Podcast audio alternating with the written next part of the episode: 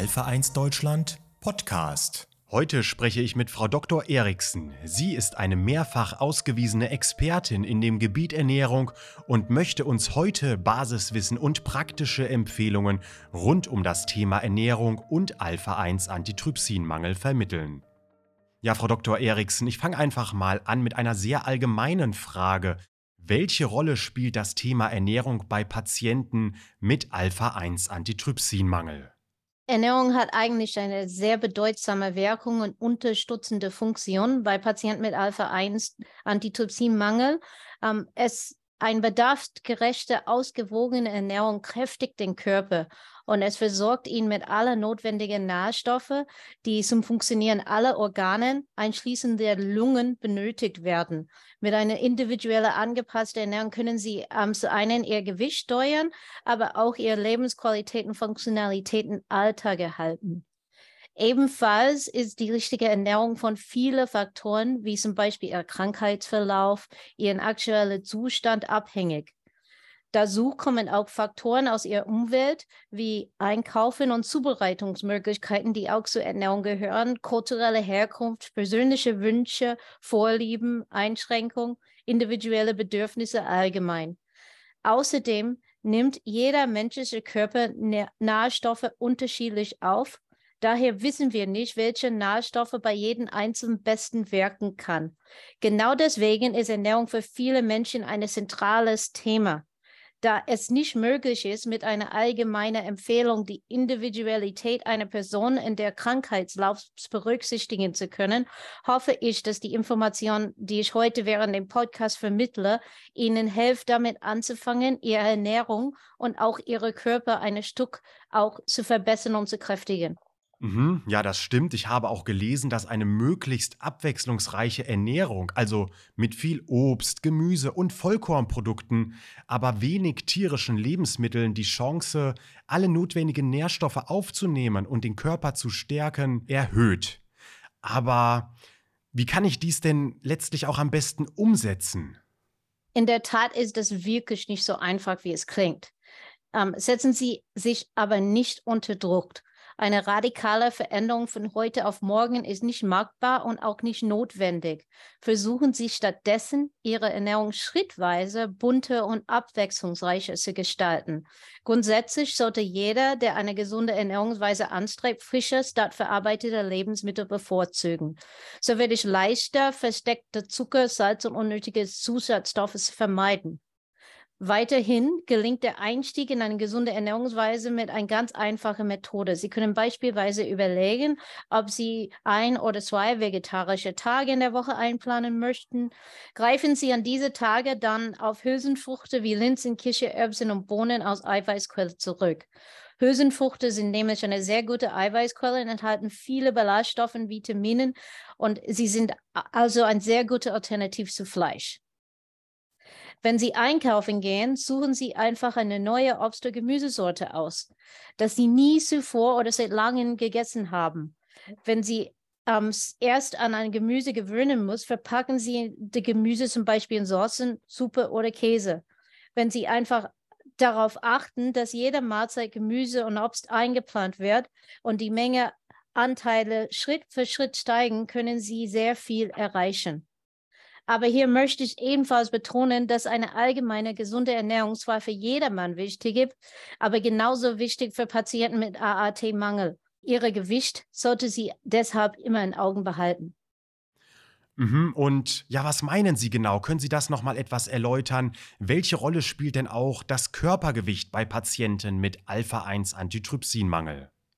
Da die Atmenarbeit sehr viel Energie verbraucht, oder auch den Lungen beeinträchtigen, die Essensaufnahme erschweren kann, kommt es nicht selten vor, dass Alpha-1 Betroffene mit einer chronischen Lungenerkrankung es schwer fällt, ihre Energie Energiebedarf gerecht zu werden und daher auch ihr Gewicht stabil zu halten. Dadurch kommt es zu einer ungewollten Gewichtabnahme bei einer schnell auftretenden und, oder länger anhaltenden Gewichtabnahme werden die Muskeln statt die Fettgewebe abgebaut, um, um die notwendige Energie in den Körper zu liefern. Dazu gehört allerdings auch die Atmenmuskulatur. Damit wird ein Teufelskreis ähm, in Gang gerade gesetzt. Eine geschwächte Atmungsmuskulatur führt also zu einer allgemeinen Schwäche. Dies verstärkt die Müdigkeit, die Atmennot und dieser Zustand kann wiederum die Energieaufnahme beeinträchtigen und der Teufelskreis wird somit verstärkt und immer wieder gelaufen.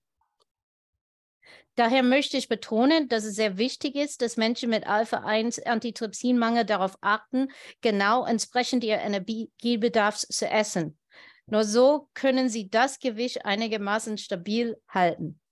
Damit Sie Ihr Gewicht im Blick behalten können, sollen Sie sich einmal pro Woche wiegen und ein Gewichttagebuch führen. Das können Sie ganz einfach mit Papier und Stift machen. Gewichtsschwankungen um ein, zwei Kilo sind normal. Aber wenn Sie einen Gewichtsverlust oder eine ungewollte Zunahme feststellen, sollten Sie das Tagebuch Ihrer behandelten Arzt vorlegen und mit Ihnen dies besprechen. Fragen Sie dabei gezielt nach Möglichkeiten und Maßnahmen, die Ihnen helfen können, Ihre Energiezufuhr an Ihr Bedarf anzupassen. Damit die Empfehlungen bestmöglich an Ihre Bedürfnisse und Vorliebe anpassen können, fragen Sie Ihr Arzt oder Krankenkasse ebenfalls, wo Sie eine qualifizierte Ernährungsfachkraft finden können und was die Möglichkeiten sind für eine Kostenerstattung. Was raten Sie denn, mit welchen Maßnahmen kann die Energiezufuhr gesichert werden, vor allem wenn der Energiebedarf erhöht ist? Falls eine ausreichende Kaloriezufuhr durch vollwertige Ernährung eingeschränkt oder gar nicht möglich ist, ist es wichtig, mit jedem Bissen so viel Nährstoff wie möglich aufzunehmen. Umso sehr können Sie eine Mangelernährung vermeiden. Zum Beispiel das energiedichte Prinzip, das heißt die Kaloriemenge pro Gramm Lebensmittel, bietet eine einfache Methode, um ihr Gewicht zu steuern. Je höher die Energiedichte einer Lebensmittel ist, desto höher ist die Kalorieaufnahme bei gleicher Grammzahl.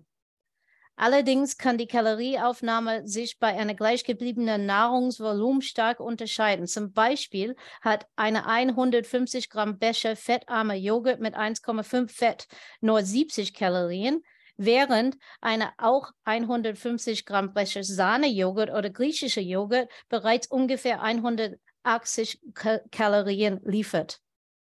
Das heißt, um die gleiche Anzahl Kalorien aufzunehmen, müssen Sie von fettarmer Joghurt zweimal so viel essen als von den fettreichen.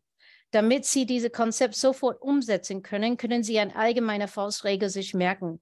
Energiereiche Lebensmittel haben in der Regel eine Energiedichte von mehr als 250 Kalorien pro 100 Gramm. Energiearme Lebensmittel dagegen enthalten weniger als 150 Kalorien pro 100 Gramm.